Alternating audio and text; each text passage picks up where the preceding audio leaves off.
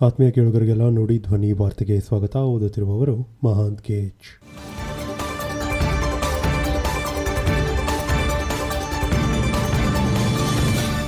ಈಗ ಈ ದಿನದ ಪ್ರಮುಖ ಸುದ್ದಿಗಳು. ಹಿಂದೂ ಧರ್ಮ ಅಪಾಯದಲ್ಲಿದೆ ಎನ್ನುವುದು ಸುಳ್ಳು. ಕೇಂದ್ರ ಗೃಹ ಇಲಾಖೆ ಸ್ಪಷ್ಟನೆ. ಹಿಂದೂ ಧರ್ಮ ಅಪಾಯದಲ್ಲಿದೆ ಎನ್ನುವ ಮಾತು ಸುಳ್ಳು ಎಂದು ಕೇಂದ್ರ ಗೃಹ ಇಲಾಖೆ ಸ್ಪಷ್ಟಪಡಿಸಿದೆ. ಹಿಂದೂ ಧರ್ಮಕ್ಕೆ ದೇಶದಲ್ಲಿ ಅಪಾಯ ಇದೆ ಎನ್ನುವುದಕ್ಕೆ ಸಾಕ್ಷಿ ಕೊಡಿ ಎಂದು ಮಾಹಿತಿ ಹಕ್ಕು ಕಾಯ್ದೆಯಡಿ ಕೇಳಲಾದ ಪ್ರಶ್ನೆಗೆ ಕೇಂದ್ರ ಗೃಹ ಇಲಾಖೆ ಈ ರೀತಿ ಉತ್ತರ ನೀಡಿದೆ. ಮಹಾರಾಷ್ಟ್ರದ ನಾಗ್ಪುರ್ ಮೂಲಕ ಆರ್ಟಿಐ ಕಾರ್ಯಕರ್ತ ಮೋಹನೀಜ್ ಜಬಲ್ಪುರ್ ಎಂಬುವವರು ದೇಶದಲ್ಲಿ ಹಿಂದೂ ಧರ್ಮ ಅಪಾಯದಲ್ಲಿದೆ ಎನ್ನುವುದಕ್ಕೆ ಪುರಾವೆ ಕೊಡಿ ಎಂದು ಆಗಸ್ಟ್ ಮೂವತ್ತೊಂದರಂದು ಮಾಹಿತಿ ಹಕ್ಕು ಕಾಯ್ದೆಯಡಿ ಕೇಂದ್ರ ಗೃಹ ಇಲಾಖೆಗೆ ಅರ್ಜಿ ಸಲ್ಲಿಸಿದ್ದರು. ಅರ್ಜಿಗೆ ಉತ್ತರ ನೀಡಿರುವ ಗೃಹ ಇಲಾಖೆ, ಹಿಂದೂ ಧರ್ಮ ಅಪಾಯದಲ್ಲಿದೆ ಎನ್ನುವುದು ಕಲ್ಪನೆಯಾಗಿದ್ದು, ಕೇಂದ್ರ ಸರ್ಕಾರಕ್ಕೆ ಈ ಬಗ್ಗೆ ಯಾವುದೇ ಮಾಹಿತಿ, ನಿಖರ ಸಾಕ್ಷ್ಯಾಧಾರಗಳು ಲಭ್ಯವಿಲ್ಲ ಎಂದು ಹೇಳಲಾಗಿದೆ. ಕೆನಡಾ ಚುನಾವಣೆ, ಟ್ರೂಡೋ ಪಕ್ಷಕ್ಕೆ ಮತ್ತೆ ಜಯ, ಆದರೆ ಫಲಿತಾಂಶ ಮಾತ್ರ ಅತಂತ್ರ.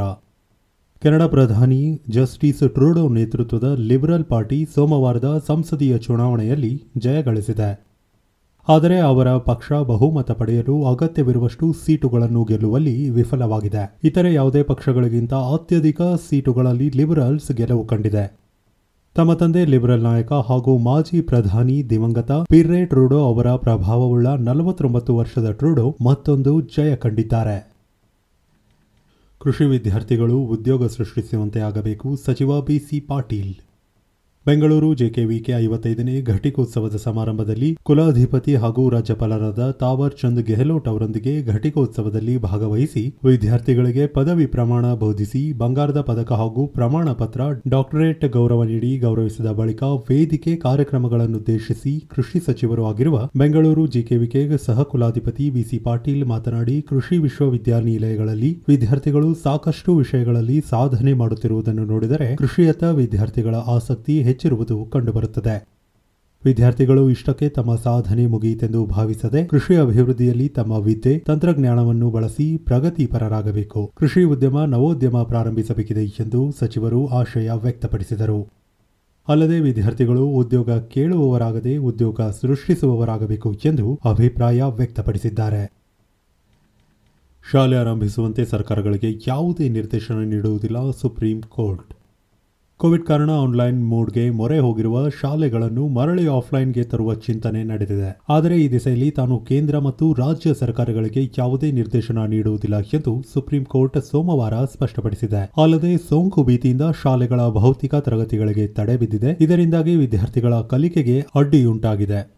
ಶೀಘ್ರ ಭೌತಿಕ ತರಗತಿ ಆರಂಭಕ್ಕೆ ಸರ್ಕಾರಗಳಿಗೆ ಆದೇಶ ನೀಡಬೇಕು ಎಂದು ಕೋರಿ ದಿಲ್ಲಿ ಮೂಲದ ವಿದ್ಯಾರ್ಥಿಯೊಬ್ಬ ಪಿಐಎಲ್ ಸಲ್ಲಿಸಿದ್ದರು. ಇದರ ವಿಚಾರಣೆ ನಡೆಸಿದ ಸುಪ್ರೀಂ ಕೋರ್ಟ್ ಈ ವಿಷಯದಲ್ಲಿ ನ್ಯಾಯಾಲಯ ಯಾವುದೇ ಸೂಚನೆ ನೀಡಲು ಸಾಧ್ಯವಿಲ್ಲ. ಇದು ನ್ಯಾಯಾಲಯದ ನಿರ್ದೇಶನದ ವ್ಯಾಪ್ತಿಗೆ ಒಳಪಡುವ ವಿಷಯವಲ್ಲ. ಪರಿಸ್ಥಿತಿಯನ್ನು ಆಧರಿಸಿ ಸಂಬಂಧಿಸಿದ ಸರ್ಕಾರಗಳು ಶಾಲೆ ಆರಂಭಿಸುವ ಕುರಿತು ನಿರ್ಧಾರ ಕೈಗೊಳ್ಳಬೇಕಾಗುತ್ತದೆ ಎಂದು ಸ್ಪಷ್ಟಪಡಿಸಿತು.